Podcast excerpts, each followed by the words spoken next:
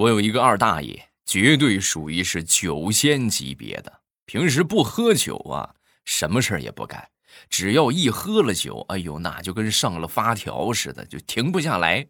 有一回可能是这酒实在是喝的有点多了，晚上七点半啊，就黑不隆冬了，硬生生的带着头灯去刨了半亩地啊，回来又睡着了。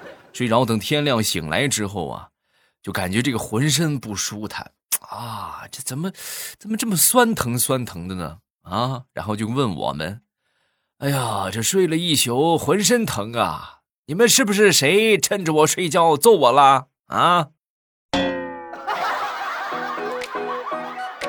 不是谁揍你了，是你自己完全自愿的呀。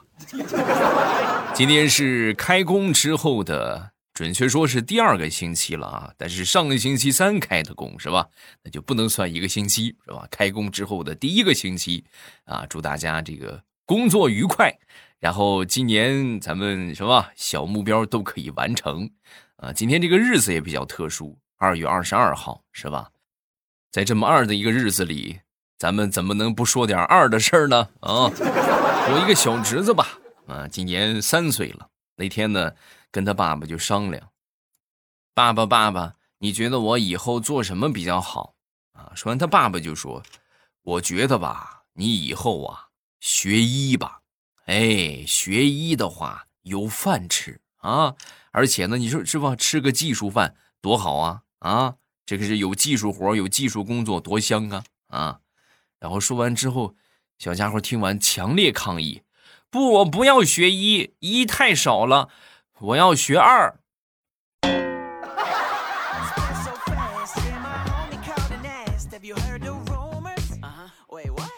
这么一个二的特殊的日子里，咱们来说一个三的故事吧。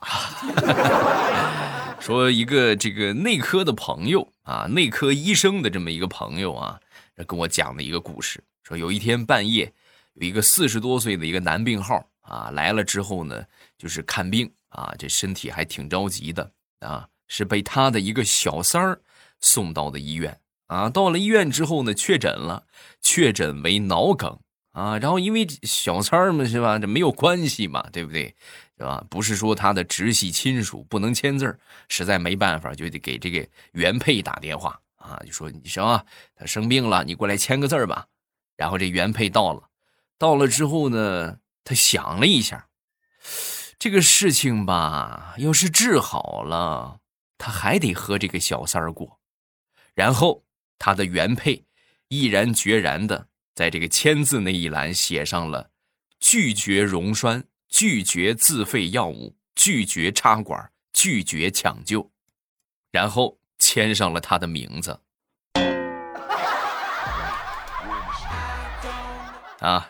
仅以此段子送给那些喜欢找三四五六七八的男人啊，这极有可能就是你日后的下场。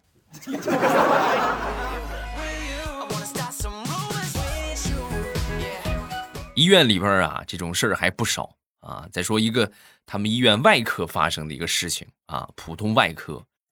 有一个患者被狗给咬伤了啊，然后前来就诊。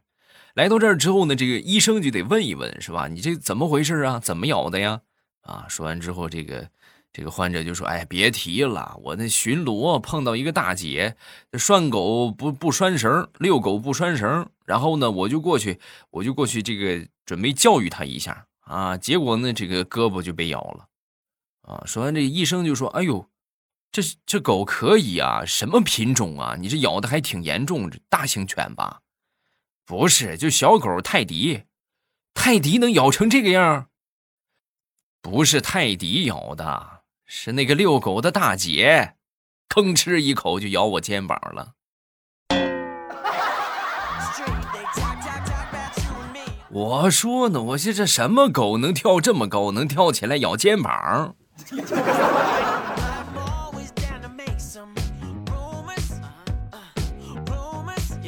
迪雷和他媳妇儿一起生活了得十多年了啊，也没让他媳妇儿享过什么福啊。可是他媳妇儿呢，依然是不离不弃啊。那天地雷就过去问他媳妇儿：“亲爱的，你看你跟了我过这么多年，对我不离不弃，这是为什么呀？”啊，说完之后，这个他媳妇儿就分享了几点地雷身上的安全感啊。我为什么跟着你这么多年啊？原因很简单：一，你要钱没钱；二，你要身高没身高，要身材没身材；三，也是最关键的，你浑身上下肥的都跟个球似的，要不然人家怎么管你叫地雷呢？所以我跟你在一块儿啊，特别有安全感。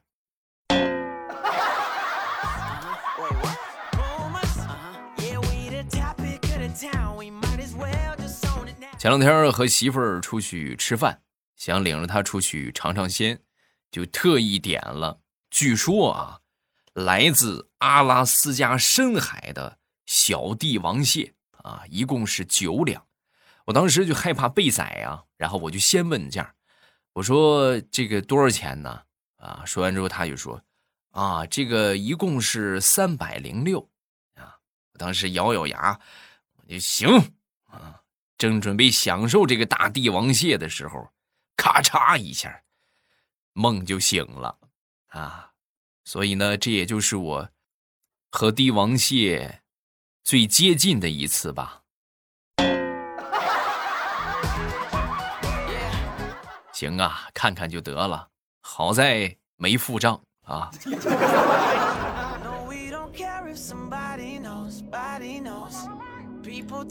前两天我媳妇儿的闺蜜啊过来找我媳妇儿玩啊，她跟我媳妇儿就说：“哎呦，我跟你说，我现在这个记记忆力呀、啊、是越来越不好了啊。”说完之后，这个我媳妇儿就问她：“怎么怎么就记忆力不好呢？你看啊，我现在看见帅哥我就想上去搭个话，然后我都忘了他们都有主了。”哦，那你每天早上起来路过包子店，想不起来已经吃了早餐，是不是还想去买个包子？说完，我媳妇的闺蜜就说：“对对对对对对对，你说的太对了，就是。”说完之后，我媳妇就给她总结了：“你呀、啊，这不叫记性不好，你这属于是馋。”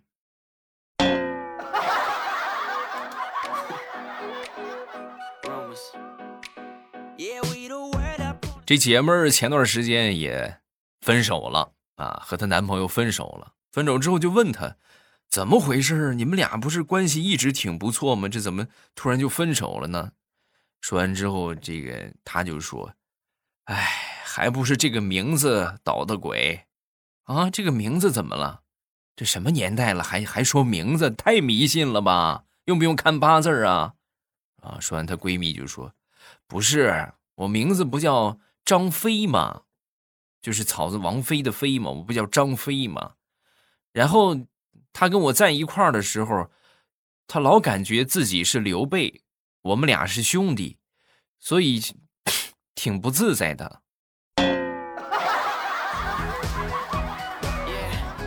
您懂吗？这可不得劲儿了。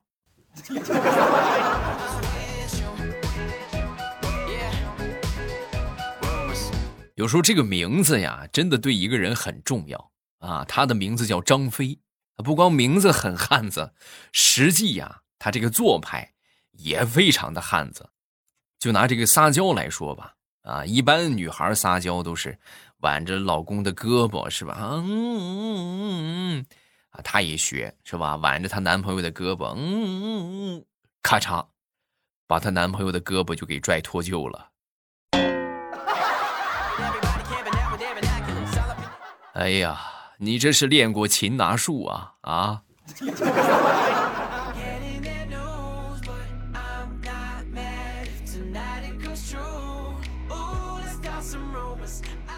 说说我表弟合租的一个舍友啊，然后他呢提前回去过年了，提前回去过年就提前回去过年吧，还给我表弟留了五项作业啊。临走的时候就说，那个记得把卧室的这个吸顶灯给换了啊，然后疏通一下厕所的下水道，呃，修理一下抽油烟机啊，这个家里边电视机旁边的插座也该换了，阳台上啊两个纱窗坏了，都记得去修一下。好家伙，表弟一看，这又得找电工，又得找水电工，属实头有点大啊。然后这不年也过完了，那天呢，他舍友准备返回来了啊。返回来之后就问我表弟，哎，怎么样？那些都弄好了吗？啊，说完我表弟就说，弄好了，你放心吧，啊，全搞定了。这舍友也很惊讶，我的我的天，真的假的？这么快吗？你这么快就弄好了？你是怎么做到的？说完之后，我表弟就说：“啊，我就是把那个房子给退了，然后我重新租了一个房子，然后你也记得回来的时候再去找房子吧，啊，你没地儿住了。”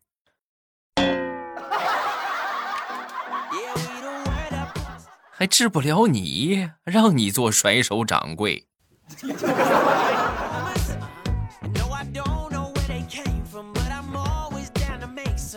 那天我表妹和她同事小强啊一块儿去郊区的一个工厂出差，完成任务之后啊，回公司的路上已经是傍晚了啊。然后这小强开着车，当时是诗意焕发，看大漠沙如雪，看远山月如钩。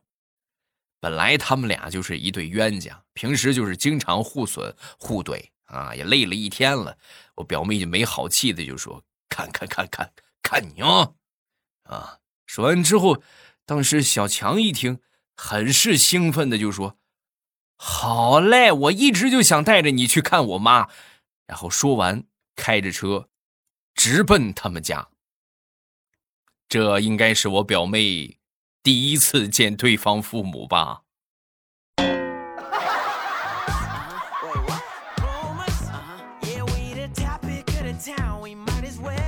说说我哥跟我嫂子吧，我哥跟我嫂子他们俩是相亲认识的啊。那回我哥领着嫂子回家来吃饭，然后当时就看我嫂子啊，斯斯文文，举止也是轻言细语啊，说话很小声，就典型那种小女人啊。我哥很得意，你看，说就是我最喜欢的那种淑女范儿啊，而且呢还经常就数落她妹妹。啊，你看看你是不是女汉子的性格，你以后可很难嫁得出去的。然后两个人相处了有那么三五个月吧，然后就差不多该举行这个订婚仪式了啊。我哥很开心，很开心之后呢，我这个嫂子呀，那更是开心啊，兴高采烈，频频的就向大家去敬酒啊，敬酒是吧？大口喝酒，大块吃肉。我哥在旁边一看，这都惊呆了，这平时喝个水都轻声轻气的，这今天怎么喝上酒吃上肉了啊？我嫂子呢似乎也看出了他的疑惑，然后就跟我哥就说：“啊，已经订婚了，我也就不装了啊，这就是本来的我。”再给老娘倒上，快点儿。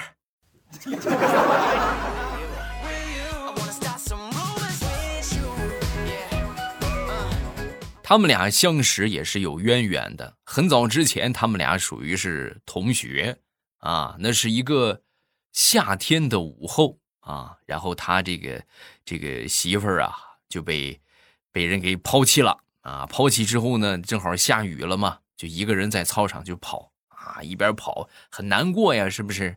然后我这哥呢，当时也不知道怎么安慰他，就跟着他一块儿跑啊，跑了一圈又一圈，一圈又一圈，坚持了几圈之后呢，我嫂子扑哧一声就乐了，然后就跟他说：“傻瓜，我没事了，你快回去吧，衣服穿这么少，你看雨都淋透了，你都看见肉了，一点都不爱惜自己的身体。”说完之后呢，我哥当时也害羞的点点头。啊，我知道，因为你也是。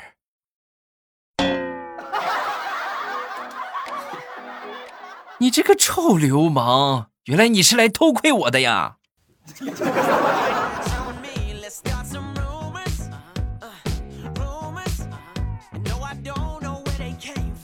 我爸这一阵子呀，失眠的厉害啊，失眠到什么程度呢？常常就是夜不能寐。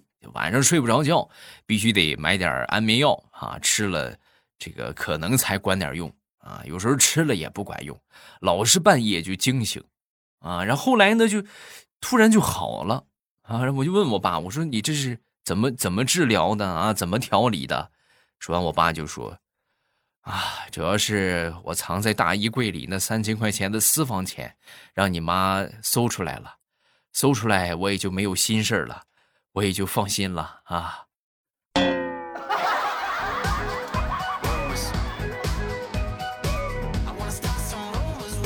前两天打苹果，她老公喝得醉醺醺的回家，回到家之后呢，嬉皮笑脸的跟打苹果就说：“老婆，老婆，我一看见你啊，我就食欲大增。本来还挺生气的，一听他这么一说呢，这好像也有道理。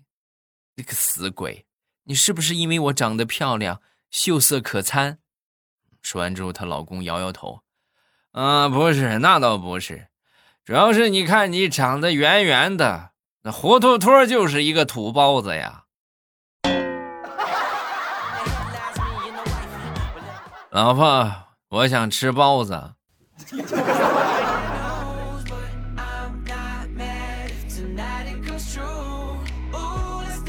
昨天晚上吃过晚饭啊，地雷他们一家人呢坐在沙发上看电视，然后地雷他媳妇儿情不自禁的就靠到地雷的身上。啊，靠了一下，地雷很嫌弃的就推了他媳妇儿一把，而他媳妇儿就很委屈：“老公，你真是变了，想当初刚结婚的时候，你可不是这个样子的，你都喜欢搂着我看电视的，现在你怎么变成这个样子了？”地雷当时没有回答，而是转过来问旁边正在读幼儿园的儿子：“宝贝儿，爸爸上个月给你买的变形金刚。”你怎么不玩了？说完，小家伙头也没抬。啊，那个呀，玩腻了呗。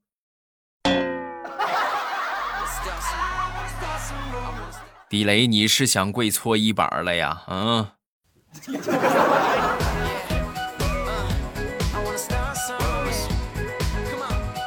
说说我的工作经历吧。很早之前，我曾经在我们附近的一个公司啊。人事部啊，做一个小职员啊，但凡入职的，一般来说第一关就是我来进行面试，然后讲一讲这个公司的文化呀、福利待遇啊等等。当然，在招聘的时候呢，那肯定是吧，招人就说明缺人，就会把这个公司啊就吹的就待遇啊什么的就吹一点、吹嘘一点。然后后来呢，这个人事部部长离职了啊，招聘了一个新部长啊，那么这个。就是还是我来负责这个是吧，宣传一些知识，但是他入职之后他就成了我的领导，然后一个月之后我就被这个我招进来的人给我开除了啊！开除之后我很不理解，我就过去找他，我说你为什么开除我啊？是我哪个地方哪个哪个地方做的不对吗？啊！说完之后他就说还哪个地方做的不对，你想想你想当初来公司的时候你给我吹的那一通的天花乱坠，现在看看是这个样吗？就是你害我入坑的，我不辞你我辞谁？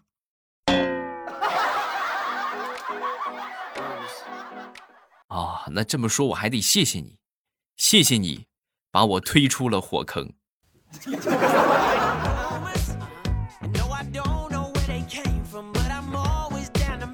说说我媳妇儿吧，前两天买了一个擦玻璃神器啊，这个东西呢，我我劝大家千万别买啊，尤其是住这个楼房的朋友啊。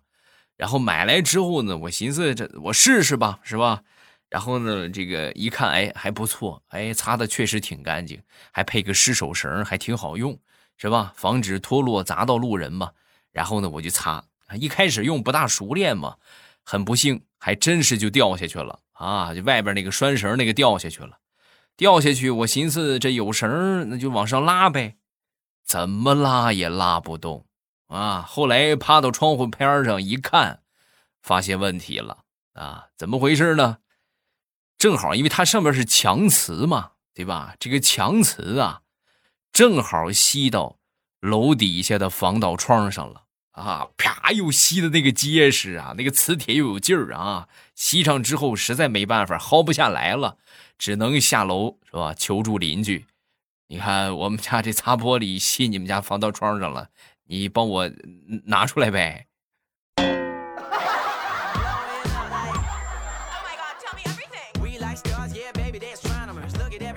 好，下面我们来看一看评论。嗯，竖起耳朵仔细听啊，看看你有没有上榜。第一个叫飞，好久没有发评论了，从自己是个黄花大闺女，听到自己的闺女已经上幼儿园了啊，然后希望欧巴一直做下去，支持你，爱你哟，欧巴最帅啊！你看，是吧？这我有不可推卸的责任，哦、感谢这么长时间的陪伴啊！下一个叫萌萌大懂，每天晚上听着你的段子睡觉，已经习惯了，是吧？好多人都听着我的段子睡觉。由此可见我是多么的催眠啊。下一个叫丁丁最牛掰，以前的时候老是在某猫精灵上面听你的绿色段子，如今下载了喜马拉雅，可以无时无刻的听你的段子。对呀，上什么某猫精灵啊，那还是咱们这个是吧，喜马拉雅这个播放起来比较顺畅，是吧，用起来比较方便啊，而且呢内容比较丰富啊，很好，千万别错过啊！然后听得开心，记得和好朋友们去分享一下。下一个叫小女小女子，是不是就是喜欢这声音？即使很多笑话都不能让我像以前那样不由自主的笑了，可是觉得声音很温暖。从二零一五年断断续续听到现在，没有断过啊，没有断更过啊，支持你。